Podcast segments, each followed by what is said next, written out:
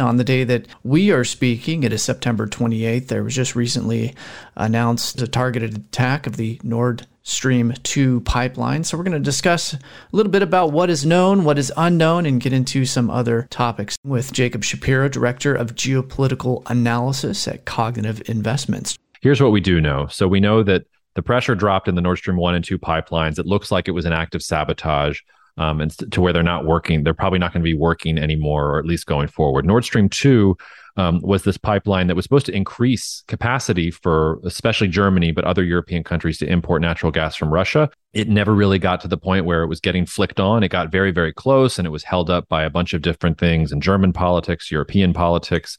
Um, the US didn't want um, the European Union to go forward with Nord Stream 2. Famously, both the Trump administration and the Biden administration pushed the EU not to move forward with Nord Stream 2. Um, but this act of sabotage, whatever it was, if your goal was to make sure that Europe uh, didn't blink as we get into the winter. That's, you know, taking Nord Stream 1 offline would be something that you would want to do. To listen to this full interview, in addition to gaining access to all of our premium content airing during the week, go to financialsense.com and hit the subscribe button.